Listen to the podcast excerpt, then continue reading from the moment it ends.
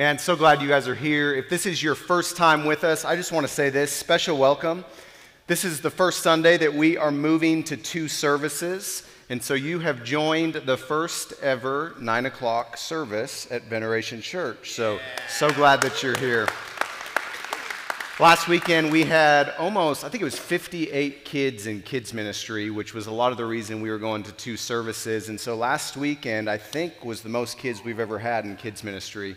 So we're just excited about what God is doing in this place, and we're so glad that you have joined us this morning. A couple things. Uh, we put one of these invites on every chair in the room. That is not to stay on the chair, that is to take with you and give to someone this week. Could be a coffee shop, could be McDonald's as you drive through, or it could be one of your best friends. It's there for the taking. We don't want to pick them up.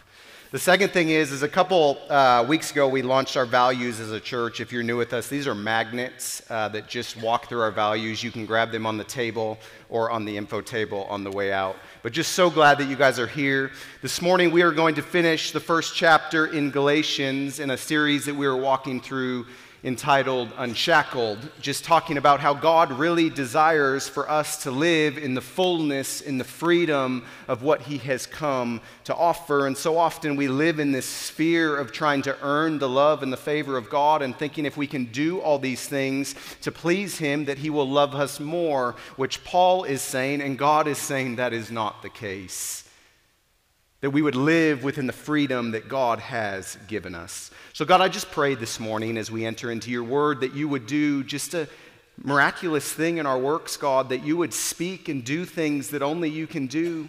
God, that you would touch the hearts of each person in this room. God, I know for a fact that every person in this room walked in here carrying something maybe a struggle, a pain, a joy, a victory. Um, whatever it may be, God, I just pray that you would meet them in a real way. God, that you would touch them by the power of your Spirit and you would reveal yourself to them in a way that only you can. God, do a deep work in this place, and we pray it in Jesus' name. Amen. December 11th, 2002, ABC premiered a show that was entitled Extreme Makeover. You may have watched it, uh, maybe you haven't, but it was ordinary people who went through this process, whether it was plastic surgery or whether it was a new hairdo, makeup, everything. They basically took the, the person that came into the show and they completely made them over, made them over, uh, turned what I don't even know the word I'm looking for. They did an extreme makeover on them, and so that when they left the show, they saw their family, and when their family or friends or whoever would see them, they looked at them with utter shock. They could not believe that the person that they were looking at was the, perp- the person that entered that show. And when they came out, they were unrecognizable. A year later, they did the same thing and they aired a new show. It was the home edition. They would take a family who had gone through something very hard and just been through a series of pain and struggle, and they would go into their home and they would completely redo it. And after they were done, the home was completely brand new. And the same result, other than when the family would walk in, they would look at their home and be like, I don't even recognize this. This can't be my home complete and utter shock. And what we're going to see this morning is that is what Paul went through himself, and that's what every Christian on the planet walks through. That when we have been transformed by the gospel, we go through an extreme makeover, and the people that are looking on at us should not be able to recognize the old you. That's the gospel that God has taken you in your sin, in your struggle, in your doubt, and completely renews you and makes you an all new person. And some of you may be thinking, Praise God, I don't like the body I have. Uh, sorry, that's not part of it. it's not a physical makeover. One day it will be, but not today. But here's what Paul is saying, and here's what we're going to see is the people that saw Paul pre conversion did not recognize him post conversion because he was a completely new man. A man that was staunchly persecuting the church like a bloodhound after Christians, pursuing them from city to city, arresting them, murdering them, bringing them to Jerusalem to shove them into jail and in chains, was now the very same man that was not coming with handcuffs, but encouraging the church to live an unshackled life. completely and utterly transformed by the gospel. Galatians 1, starting in verse 11, says this For I would have you know, brothers, that the gospel that was preached by me is not man's gospel. For I did not receive it from any man, nor was I taught it, but I received it through a revelation of Jesus Christ. For you have heard of my former life in Judaism, how I persecuted the church of God violently and tried to destroy it. And as I was advancing in Judaism beyond many of my own age among my people, so extremely zealous was I for the traditions of my fathers.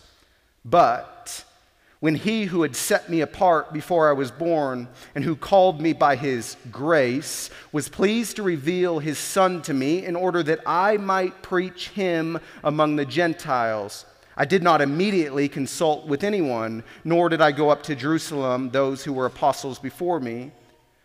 But I went away into Arabia and returned again to Damascus. Then, after three years, I went up to Jerusalem to visit Cephas, or Peter, and remained with him 15 days. But I saw none of the other apostles except James, the Lord's brother. In what I am writing to you before God, Paul says, I do not lie. Then I went into the regions of Syria and Cilicia, and I was still unknown, an, an unknown person to the churches in Judea that are in Christ. And then he says this they only were hearing it said, He who used to persecute us is now preaching the faith that he once tried to destroy, and they glorified God because of me. You want to talk about an extreme makeover? There's no greater extreme makeover on earth than that.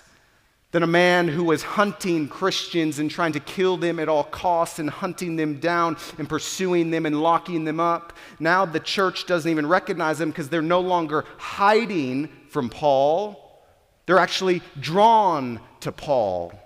And I don't know where you're at in this room this morning, but I want to preface this by saying this. The beauty of the gospel is this that God does not hold your past against you. That if you will come to Him and if you will believe upon Him, He will make you completely new. He does not hold your old party life against you, the things that you don't want to share with anyone. He does not hold that against you.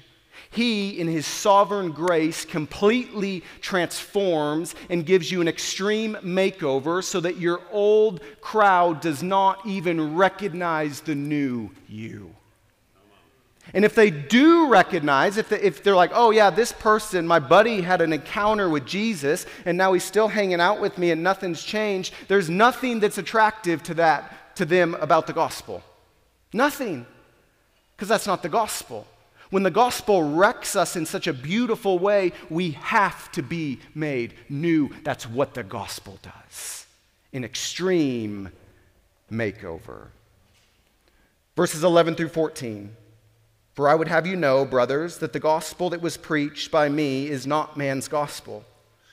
For I did not receive it from any man, nor was I taught it, but I received it through revelation of Jesus Christ.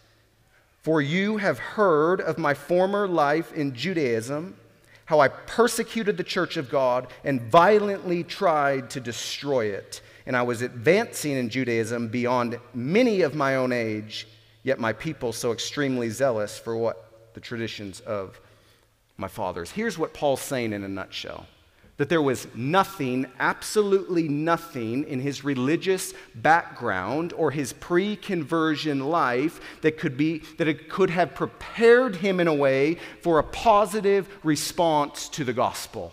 Nothing. And he makes sure to tell his audience that he was not taught this gospel by any man. One of the amazing things about Paul is that Jesus met him on the road to Damascus. No man preached the gospel to Paul, Jesus himself preached the gospel to Paul. Can you imagine?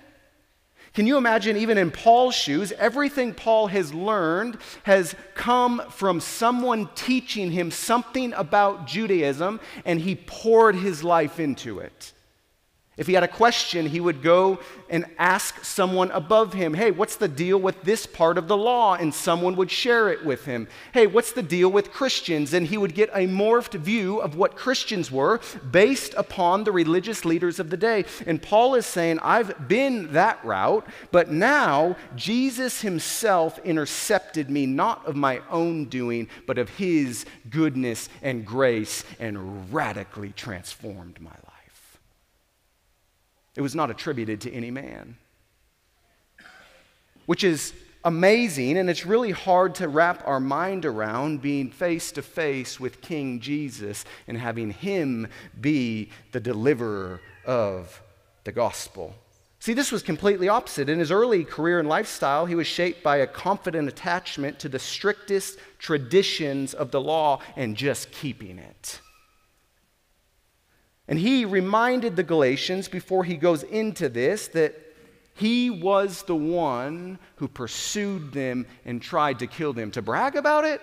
No, because he wanted them to know that what had happened to him had utterly transformed his life, that his old life was gone and his new life had come. He had been through an extreme makeover. It's the same for every Christian walking the planet today.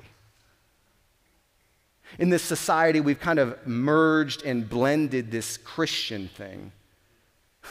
Like, oh yeah, I go to church and I had an encounter with Jesus one time in fifth grade, but I don't really remember. It didn't do much for me. But then I'm trying to tell my friends about this king who has come, this Jesus who has delivered my life, and they're like, bro, what? you don't look any different than when you first professed him.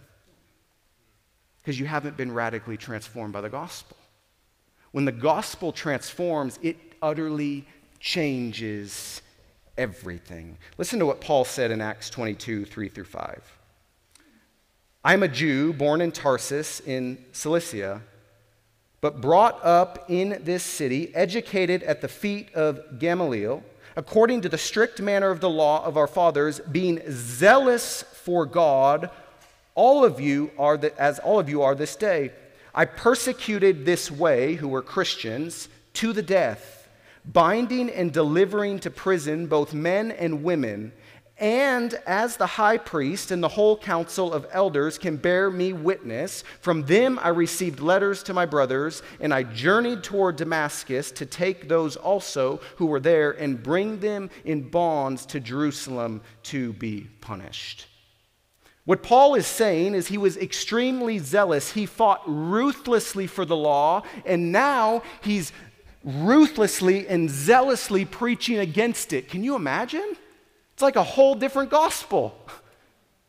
Paul is like, Previously, you have to stick to the law. You have to, I, and he thought he knew God, which is the scary part. Paul, Paul, thought he was fighting for God, fighting for the things of the faith, but he was like, it's God and the law. It's God and keeping all the rules. It's God and you have to do all the things that the Old Testament tells you to do. And now he's polarly, oppositely switched, and he's like, actually, it's Jesus.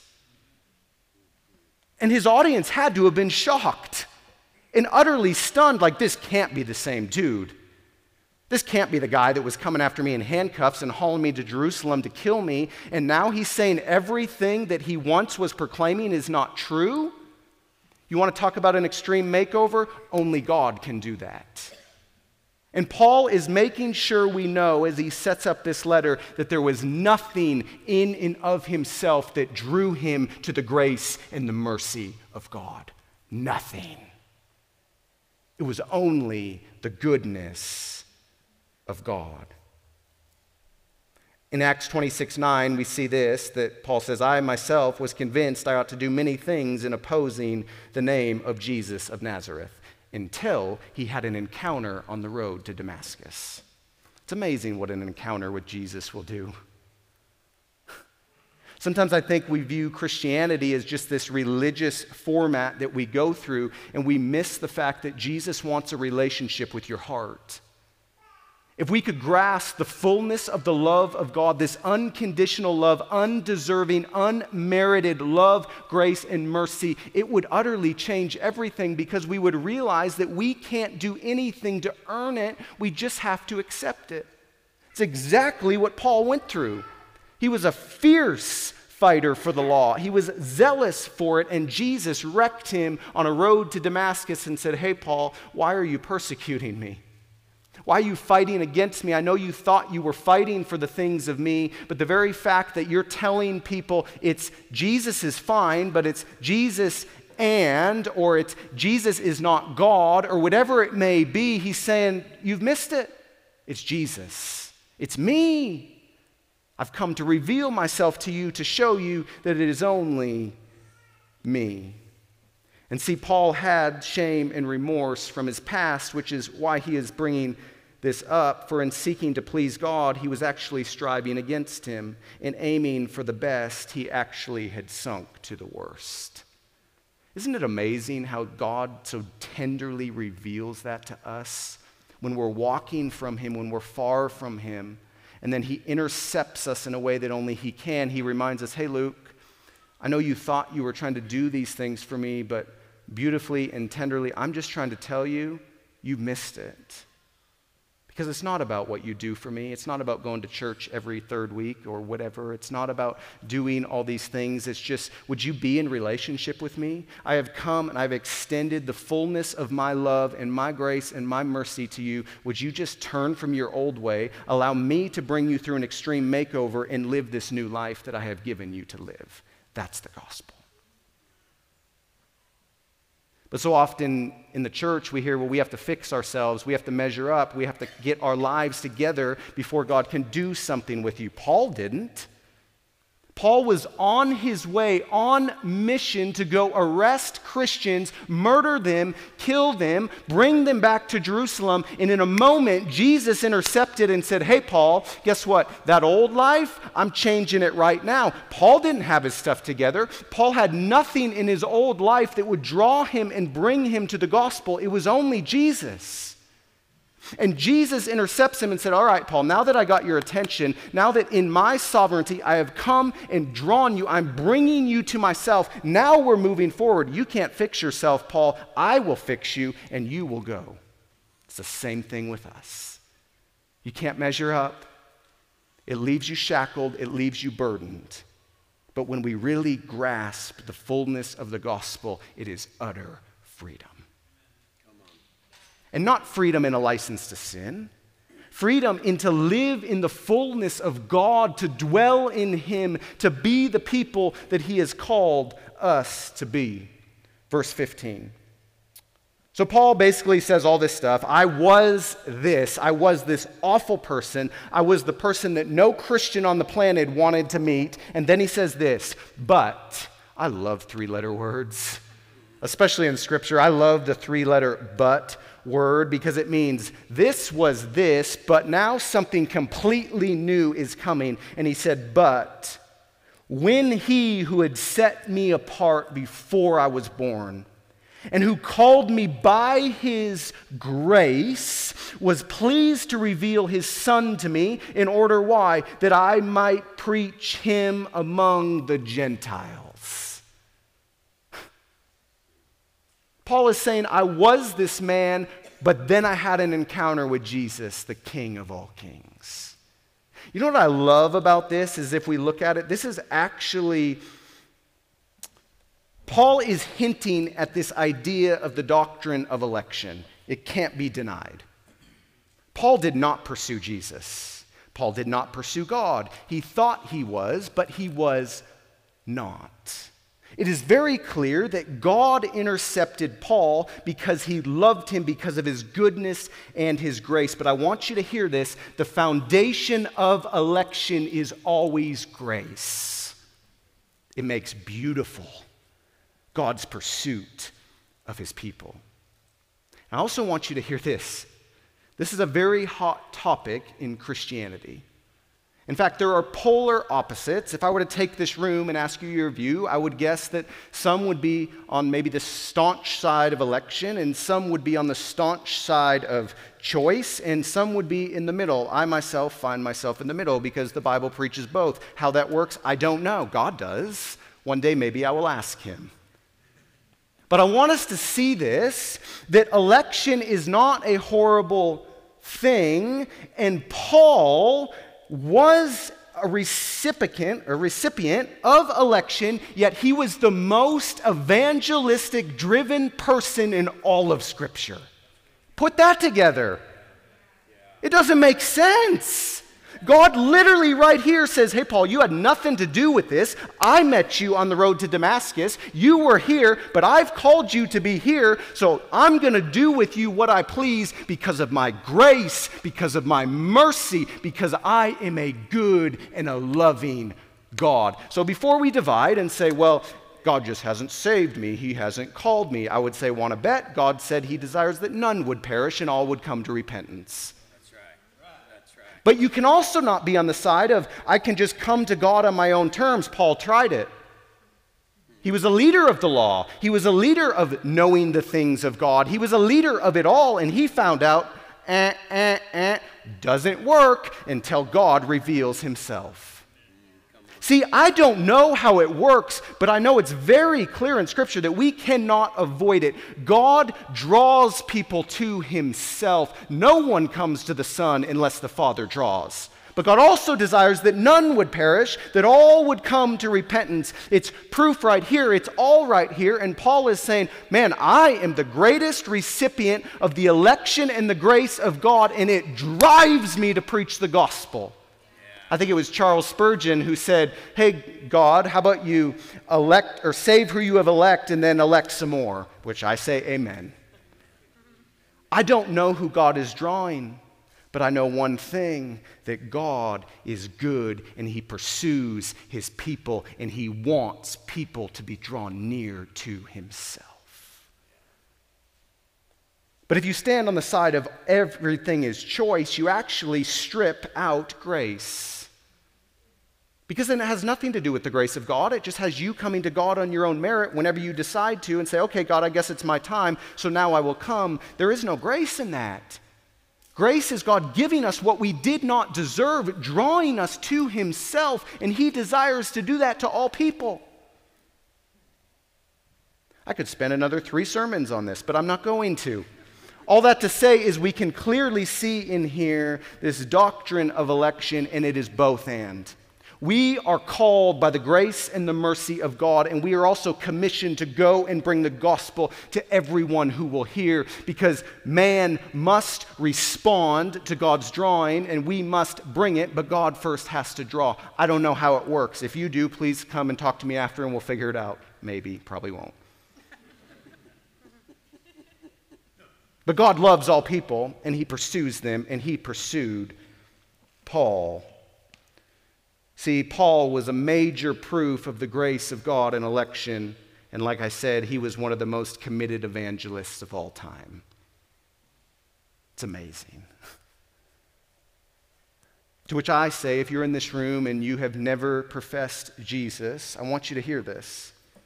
He is after your heart. There's a reason you're in this room. Did you know that in Christianity there's no such thing as coincidence? I hate coincidence. It's called providence. It's called sovereignty. It's called God has brought you into this room. So if you're in this place and you're like, well, God hasn't chosen me, I want to say, want to bet you're in this room hearing the gospel right now. All you have to do is respond. All you have to do is acknowledge that I, like Paul, was wandering, a fierce persecutor of the church, hated Christians. You may be in this room and you hate Christians and you're just checking it out. To which I say, so glad you're here. Because in a moment, like Paul, like Jesus met Paul on the road to Damascus, Jesus can meet you right here and reveal himself to you for the first time and say, Hey, son or daughter of mine, I'm trying to draw you to myself if you would just see that I am good, if you would just see that I love you and that I'm pursuing you, I promise you the world would utterly change before your eyes. Just acknowledge your old self. Say, Jesus, I can't do it. You have intercepted me. I'm going to accept it. I'm going to move on. But I'm also going to go through an extreme makeover because that old life is gone and the new life has come. Man, I got to get going. Way behind in my notes. Verse 16. Was pleased to reveal his son to me in order that I might preach him among the Gentiles. And then he said this I did not immediately consult with anyone, nor did I go up to Jerusalem to those who were apostles before me, but I went away into Arabia and returned again to Damascus. I don't want to spend a lot of time on this because I'm running out of time, but I do want to say this that Paul wanted to make it very clear that once Jesus met him, he did not go to all the apostles, he did not go to all these people, because what the, what the religious leaders of the day are accusing him of is well, Paul, how do we know that that gospel is true? Because you have been persecuting the church, and everything you learned previous in your life you received from man. And now you're saying that you've switched ways, and now you're preaching this Jesus character. And how do we know that you didn't receive that from man? And Paul says, well, I'll tell you why. Because as soon as Jesus met me, I didn't go to any of the apostles, anyone that knew. I just went away so that God could speak to me so that I could hear from him and think, Am I really this crazy? Because this is like polar opposite of everything that I have believed. He's affirming to everyone in this letter that he did not hear this gospel from any man, but from Jesus Christ himself. I love how he said he did not consult immediately with anyone. We can take something from this, by the way. In the church, there is this wave of the prophetic. Oh, I heard the voice of God and he told me to say this. Oh, well, I heard, I had this in a dream last night. I have to go tell someone. To which I just want to say, most of that is not prophetic. I'm just being honest. You know what the Bible says? It's easy to tell a false prophet. If someone tells you something's going to happen and it doesn't happen, it's a false prophet. It's not, it's not prophecy. But on a minor level than that, I've, there's a whole lot of things that God has placed upon my heart that I have yet to share with anyone. I don't consult with anyone immediately because why? Because time tests the voice of God. It's very easy in the church to spew these things. Oh, I had a word from the Lord for you. Was it a word from the Lord? or was it just your own selfish thing saying, oh, this would make them feel good, so let me just say it? I think we as a church really need to understand this that sometimes time is very important. And if God speaks to something to you and you think it's of God, just wait. Because if it's from God, it will not go away, I promise you. If it's from the enemy, it will. And there have been many people wounded and hurt from people telling someone they had a word from the Lord for them, and it deeply wounded them because it was not from God. Paul wanted to make sure that everything he was about to preach, since it was polar opposite of what he was preaching, truly was from the God of heaven. And so he went away for three years and he just marinated in it. So, just a word of caution. Be slower to speak and quicker to listen. Let time reveal the voice of God because it will. Don't go directly to man because all of a sudden something came up and said, Hey, bro, can you believe God told me this? Hide it in your heart. And if it's from God, one day it will come out. But don't be quick to rush for the approval of man. I'm sure Paul could have been tempted, but he wasn't concerned with the approval of man, as we saw last week. In fact, he said right here in verse 10 For now I'm seeking the approval of man or of God. Or am I trying to please man? If I were still trying to please man, I would not be a servant of Christ. Time is very important. Hide things in your heart that you think God has spoken to you and let Him roll them out. You don't roll them out. Very important. Verse 18 Then after three years, I went up to Jerusalem. Interesting, that's the same place he was hauling Christians to to jail them, to visit Peter, and he remained with him 15 days. But I saw none of the other apostles. Here we go, because he didn't consult with man, except James, the Lord's brother. And then I love how Paul puts in here, just so you know, I'm writing before you that I did not lie. This is what actually happened. And then he said, Then I went to the regions of Syria and Cilicia and I was still unknown person among the churches in Judea that are in Christ. All I want to say about this is Paul was not going to Peter to hear the gospel. Jesus had revealed the gospel to Paul.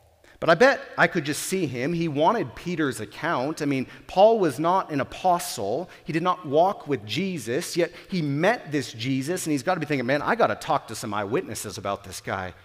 Like, was this thing just crazy? Was it just a dream? Or is this real? Like, this king, this Jesus who has called me and radically transformed my life. So, he was probably wanting to talk to Peter about his earthly ministry, Jesus' earthly ministry, maybe his miracles, maybe his teachings, maybe Jesus' death and resurrection. And I have to think that he was interested in learning as much as possible, hear this, regarding Peter's call his confession of Christ at Caesarea Philippi, and most importantly, this his threefold denial and restoration of Jesus. Remember how Peter denied Jesus three times?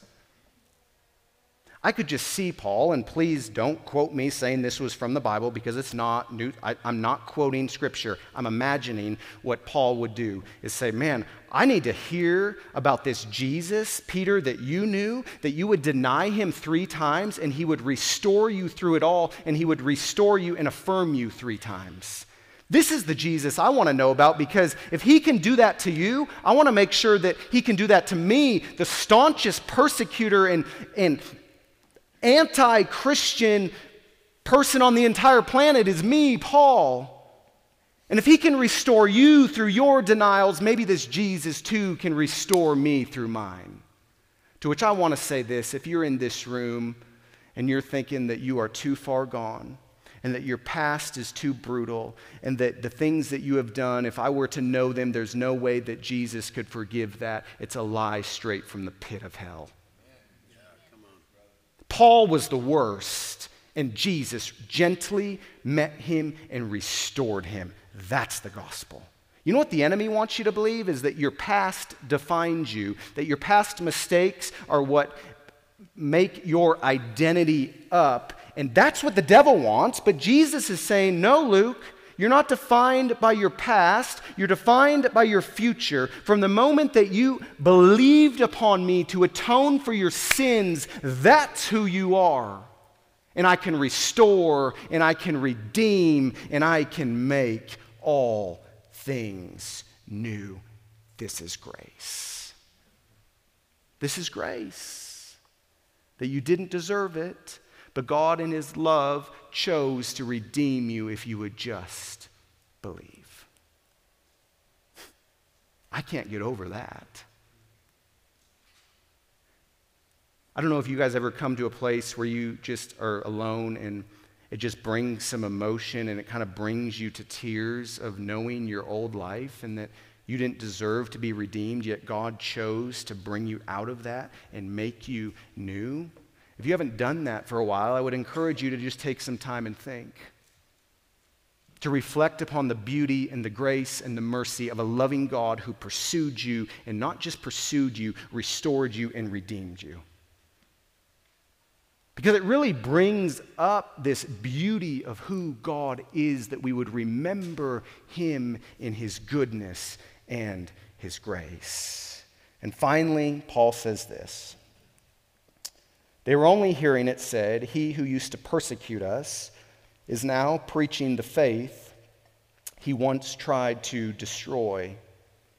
And don't miss this little verse, because I think often we do. And they glorified God because of me. I promise you this the church was not glorifying God because of Paul when he was after them with handcuffs and with a spear a, in his hand. I promise you this the church was not glorifying God when Paul came and arrested them and shoved them in prison for the faith that they were professing. But now, because of an extreme makeover, because of what God had done in the life and the heart of Paul, Paul is saying, You know what's crazy about God? Is that even with them knowing my past, it magnified God even more so that it brought him more glory. That's what's crazy. Like the darker the past, the greater the glory of God. I mean, how do we wrap our mind around that? Some people sometimes ask me, What's your testimony, Luke? I'm like, Man, I really don't think I have like this powerful testimony because I never had these years of great wandering and, and deep pain and darkness and all of this, and I can't relate with Paul in that. But then God has to remind me hey, Luke, your, your testimony is yours and it's powerful in itself because it proves what God will do if you'll give your life to Him. What He can save you from, what He can spare you from, the pain and the heartache. And if that's not your story, maybe your story is like Paul. And maybe this morning you're in this room and you're still like Paul and you hate Christians and you hate the church. Or maybe before you got saved, you hated the church and God radically transformed you and you lived your old life and you did all of that. Please hear this. Do not hide your testimony from those who are watching. Don't hide it. We're to use it so why? That it would bring God glory. You know what brings God glory? Man, can you believe him? I knew him in high school. That ain't him anymore. Can you believe that lady? She was like the harlot of the school, and now she's re- like, this isn't meshing. And God's saying, Amen, for my glory, for my fame, because that's what I do. I don't hold the past against you, I bring you into what is new. Don't hide your testimony but also don't dwell on your testimony on all the old stuff. Sometimes I hear testimonies, man, my life was just, I was a, I was addicted to meth and cocaine, and I was way down this trail, and I did all this, and then God saved me, and that's where it ends. How about a little less on the dark side and more on the life side, and say, I was this, but let me tell you what God has done for me. And if He can do it for me, I promise you He can do it for you. That's the power of the gospel, and that's the God that we serve. That God's grace is sufficient for sinners. Did you know if it wasn't for sinners, God would not have had to come? I am so far from perfect, and praise God for Jesus. Make mistakes every week. Probably say things that I didn't mean to say, or whatever it may be. I'm human, I make mistakes. I say some things that I meant to say and some of you don't like, and that's fine too. But I'm, I'm imperfect. But God is sufficient to call sinners out of where they are and bring them to the newness of life. Why? For the glory of God. See, Paul was very open with his testimony, not to brag about his past, but to boast upon his Savior. That's a testimony. That's a testimony. There's power in a testimony. Imagine the shock. Wait, Paul, that guy? Wait, wait, Paul, the destroyer of the church? Wait, the one who was fighting against us is now fighting for us, fighting for the church? The one that used to come at us with handcuffs is now preaching that we would live an unshackled life in Christ? What the heck is going on here? Glory be to God. So, where are you this morning as I wrap up? Maybe you're saved and you're still trying to measure up. Maybe when you were growing up, you had to prove your worth or prove yourself to your dad, and now you're trying to do the same thing for God. Maybe you've never felt valued as a person, and now doing everything for God, hoping that if you do enough, He will value you enough to love you and call you home. Maybe you've been wounded by the church, so you're bailing on Jesus. Think of this the disciples didn't bail on Jesus because of the sins of Judas. They kept pursuing him because God never said, Follow my people. He said, Follow me. Maybe you're confused about your identity this morning because you have never found your identity in Christ.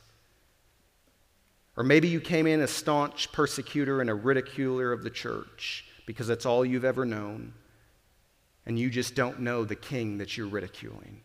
I'm here to tell you this morning, wherever you're at, God is pursuing you. He loves you and He's after you.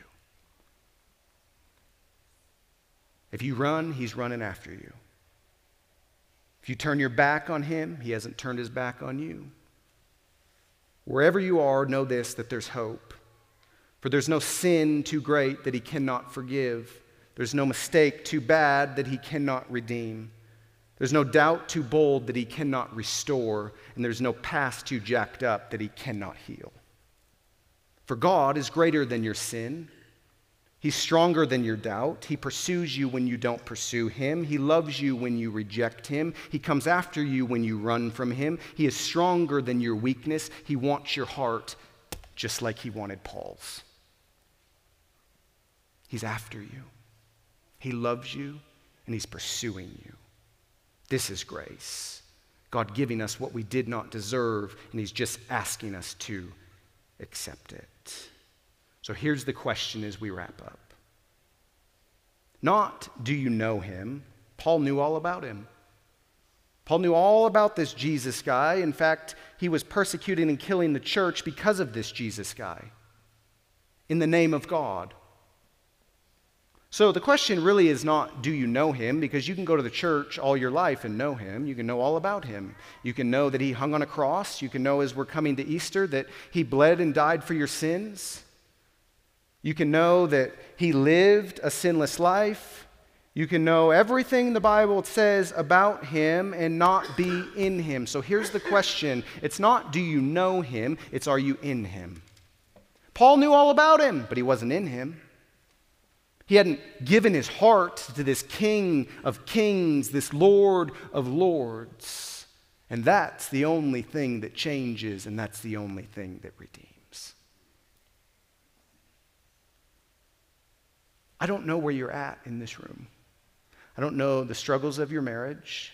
I don't know the pain that you're dealing with. I don't know any of it. I don't know the loss of a loved one. I don't know the things that maybe you're blaming on God. Maybe, maybe you've been saved for a very long time, and as we talked about last week, you're in this just this season of deserting Him because you feel like you've been deserted. God, you're not healing me in my time. God, you haven't done these things. You haven't measured up to my end of the deal that I've set before you, so how can you be good? I know all these things. I know you can heal. I know you can restore. I know you can redeem, but I'm not seeing it in my life. Don't desert him. He's never deserted you. Pursue him, wait on him, trust him. It's not about knowing him, it's are you in him? Are you resting and abiding in Jesus this morning? It's all that matters.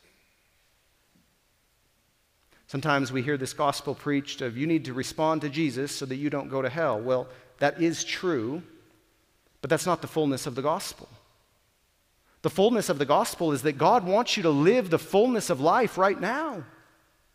He wants you to live in freedom right now. We don't live this whole life just so I don't have to go to hell. Well, hell is very real, and I don't even know how to explain it in a way that gives it justice other than this you really don't want to be there, and it's as real as this gym floor. But God is saying, I didn't save you just to keep you from some place. I saved you so that you would be in me, so that you would rest in me, so that you would know my love, so that you would know my grace, so that you would know my mercy, so you would know the fullness of who I am. And for you not to respond is you missing out on the fullness and the beauty of life. He never promised that you would be healed in this life, but He did say that one day you would be. He never promised that your marriage would be restored. But he did promise that he was with you even in the pain and the struggle. He never promised that everything would be complete in this world, but he did promise that he is with you, that he is fighting for you, and that he wants your heart. So I don't know where you're at this morning, but if you came here just hoping to gain a little more knowledge about God, even if you've been saved for 40 years and that's the only reason you're here, I'm just telling you, you've missed it. You shouldn't come here just to gain more knowledge. You should come here to enter into this intimate relationship with a king that loves you and pursues you with everything that he had, his one and only son. He's after your heart.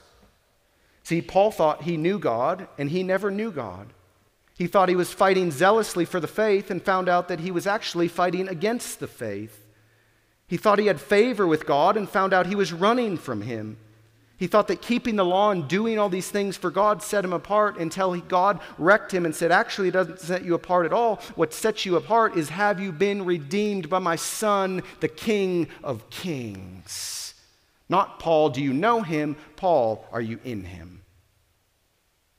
It's the difference 12 inches from your heart to your head can keep you from heaven, and it can keep you from a relationship with a loving and a relational and an intimate God. 12 inches, very small, very huge consequences. Do you know him? in a way that you are in him, that you rest in him, that you abide in him. See, until Paul met Jesus, his life was in utter shambles. But then the grace and the love of God met him when he least expected it and utterly changed his life. And when God changed his life, Paul could not look and say, Oh, yeah, I did all these things to earn it. No, God said, Hey, Paul, guess what? Magnified my grace. You didn't deserve it, and I gave it to you anyway. Now go and preach the gospel. It's the church. That's what we're called to do. That's why there's an invite in every chair. We are called to be administrators of grace. We are called to be heralds of the greatest message the world has ever heard. Are we going to do it? Have we been radically transformed? Have we gone through an extreme makeover? If the band wants to come up. As we wrap up, I just want to say this. If he has redeemed you, people will not recognize you. I don't mean physically, but I mean if the gospel has really gripped your heart, if God has really done things in your life like the gospel does, you will not look like your old self. It's impossible. It's impossible. You can't say that you've been redeemed by the king and still live and wallow in your old life and your old sin and all of this. There's an extreme makeover that happens. The old has gone, the new has come. So if you have been redeemed, or if you think you're saved and you're like, man, I just don't see any difference in my life for the last 30 years, I would really question are you redeemed? Are you really saved? Because when Jesus intervenes, your life cannot look the same. It's just the nature of the gospel. Tyler was telling me the other day there's some friends and stuff that literally say, I don't recognize you anymore. Like, that's not the Tyler I knew growing up, and I don't like it. What don't they like? They don't like that he's not living in his old ways, his old sin, his old life. They don't like that, but I promise you, they want what he has. They just don't acknowledge it. But praise God, because if Tyler looked the same way he did in high school, he would not have been redeemed. The gospel redeems, for it's the power to save. So here's the question. If you reflect upon your life, I want you to think of this one question as we close. If your old friends and family and whoever, when you get together, do they notice a difference from when you were outside of Christ to when you were in Him? I understand there's a process here. It's called sanctification. I understand it's not, oh, well, I was this person, and now I instantly flip, and now I'm this perfect angel singing hallelujah. But are you moving closer to Jesus? Are you reflecting more his image the more you grow? Are you on this process of looking a little bit less like sin and a little bit more like Jesus? If you are, you have been redeemed. It's impossible to not have been. But if you profess that you're redeemed, and the longer you walk with Jesus, the more you stay over here and the more you still kind of look like all of that old sin, you may not be redeemed. Because when Jesus intervenes, there's an extreme makeover. See, it's a result of grace. You did not earn it, you did not deserve it. God just gave it. That's the gospel. We're about to take communion together, and these should be under all of your chairs if you want to grab them. And really, communion is this beautiful symbol of relating with Christ in his death, but also being raised to the newness of life. As we eat the bread, we think about his body being broken to pluck us out of sin and give us the newness of life. As we drink the juice, we think of his blood being spilled on our behalf to give us an extreme makeover. If you're not in Christ this morning, the Bible is very clear this is not for you. But that can change in a moment. You can just say, Jesus, I need you more than ever. I don't even have it figured out, but would you just do in me what you did in Paul? Would you just take me from my old life? And I trust in you. I believe in you. I believe that you're my Savior and my Lord. I turn from my sin and I turn to you. And I want to look more like Jesus. I don't want to look more like my sin. Come to him and he'll redeem you in a moment. And then this is for you. This is what Matthew 26, 26 through 29 says. Now, as they were eating, Jesus took the bread and after blessing it, broke it and gave it to the disciples and said, Take, eat, this is my body. And he took a cup, and when he had given thanks, he gave it to them, saying, Drink of it, all of you, for this is the blood of the covenant, which has been poured out for many for what? For the forgiveness of sins. I tell you, I will not drink again of the fruit of this vine until the day when I drink of it when I drink it new with you in my Father's kingdom. This is what this is. We remember what Jesus has done to set us free. So before we take it, I want to take 30 seconds in your chair and I just want you to reflect upon what Jesus has done for you in your life, this extreme makeover that has happened. And if he hasn't done that yet, say, Jesus, this is the day I want that extreme makeover. I don't want to look like my old self. I want to look like you. I'm coming to you and I'm giving you my heart.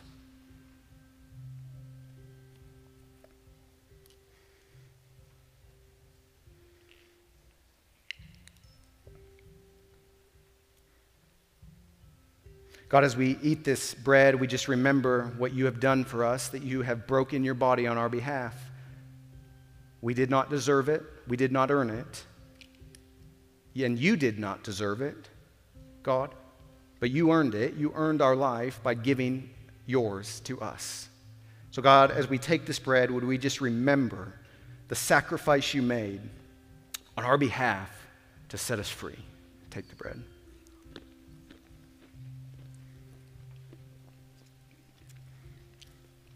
And God, as we drink of this juice, we just remember your blood that was spore, spilled on our behalf, God, that you paid the penalty for our sin, that we did not have to pay it, God, because we could not pay it. God, that you came to do the thing that we deserved so that we would not be separated from you forever because you are a loving and a gracious God. Thank you for pursuing us. God, as we drink this juice, would we remember the blood that was spilled on our behalf. God, we thank you for what you are doing in this place. I pray with everything in me, God, that we would be a people that are deeply transformed by the power of the gospel, that we would leave here different than we entered, God.